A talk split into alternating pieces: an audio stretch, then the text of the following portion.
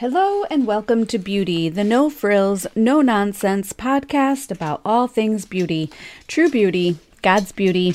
I am your host, Deanna, and today we are talking about the book of Exodus.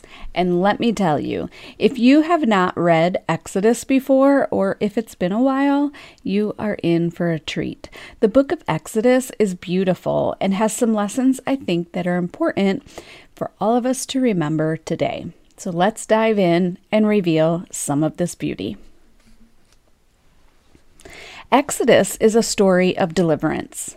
The Israelites were slaves in Egypt, and this book shares their story. And there's a lot involved in 40 chapters, including the book birth of Moses, the burning bush, one of my most favorite stories, the plagues, the wilderness journey, and the Ten Commandments.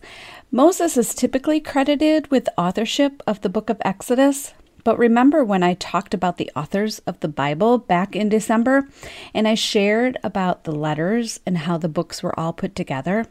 Well, the smart Bible people of the world say the book of Exodus may have had two different authors and then a third author who merged the works together into one. It doesn't really matter, it doesn't change the content or the message of the book.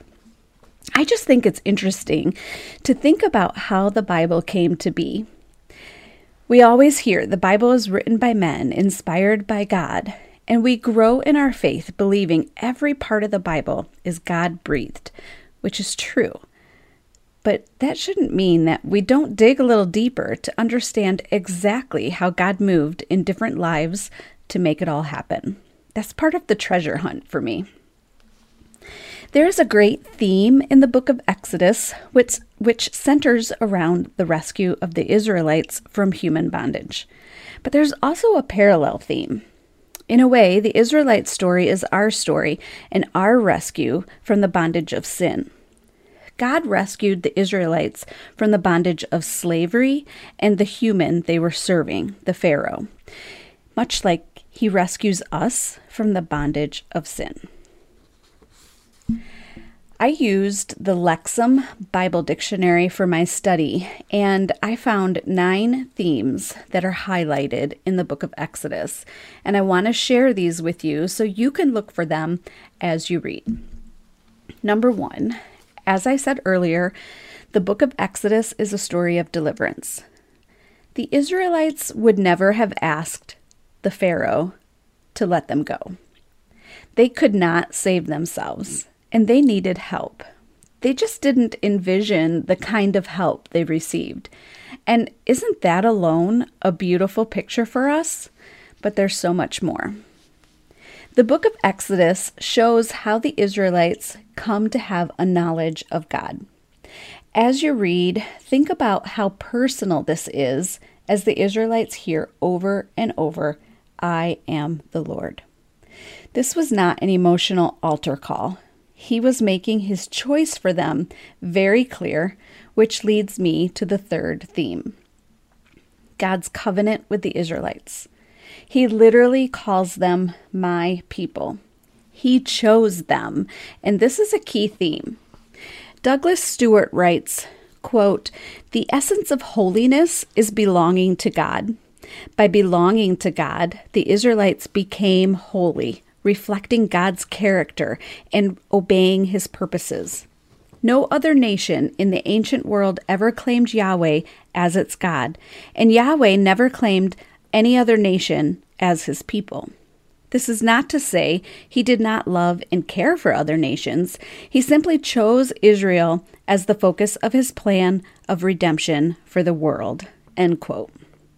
The Israelites accepted this covenant as a group, and they experienced the benefits of God's presence, which we will touch on in a minute. The Israelites were in Egypt, but they were slaves. They were not citizens in a land. Under the covenant with God, there is a promised land, a place for them to look forward to, a reason for them to trust and have hope. God promised to lead them to a permanent home, which also meant they needed to defeat the greatest warriors. Let me read to you again something that Douglas Stuart wrote. Quote The Israelites knew that they would eventually be given a land that they did not deserve in a place where none of them had ever lived. Only their distant ancestors had viewed the land that God designed to be their home. To occupy it, they would have to dispossess the people currently living there, which would only be possible if God could take the task upon himself. This is exactly what he promises to do. Until the validity of that promise is absolutely certain via reiteration after the great covenant breaking sin of Exodus 32, the Israelites are afraid to seek to invade the promised land. It makes sense to go there only if it is also Yahweh's land where he will abide in their midst. End quote. You guys, this is an incredibly exciting book. Number five, despite how God moves so dramatically in the book of Exodus, the presence of God is limited to the Israelite people. Think about how they had to trust an unseen God. Read the description of the tabernacle with joy and consider what they saw and felt as they disassembled everything to travel from place to place. The ark was a symbol of God's presence, and he kept it hidden from their sight. The Israelites did not have unlimited access to God, which leads me to number six. Because the people couldn't see God, they took to the use of idols. The book of Exodus shows the contrast between those idols and a covenant God. Number seven, laws play an important role in this book as they do in life. Laws give guidance on how to live in community and to be productive. God's laws take this one step further and teach people how to be holy. God's laws help to shape a person's journey and lead them away from sin and into eternal life. Of course, to get from Egypt to the promised land, the Israelites had to lean in and trust God, which what is what allows them to see the last theme. I shared before about my time in leadership over a preschool ministry at my church. One of my most favorite things was to say, God is, and then hold up my index finger. When I did that, the kids always held up their index fingers and we all shouted, The one true God. He is the one with the power. And the book of Exodus is a beautiful story of how the Israelites came to experience the greatness of the one true God. My tip for you this week is to slow down, to lean into the reading of Exodus in the next month.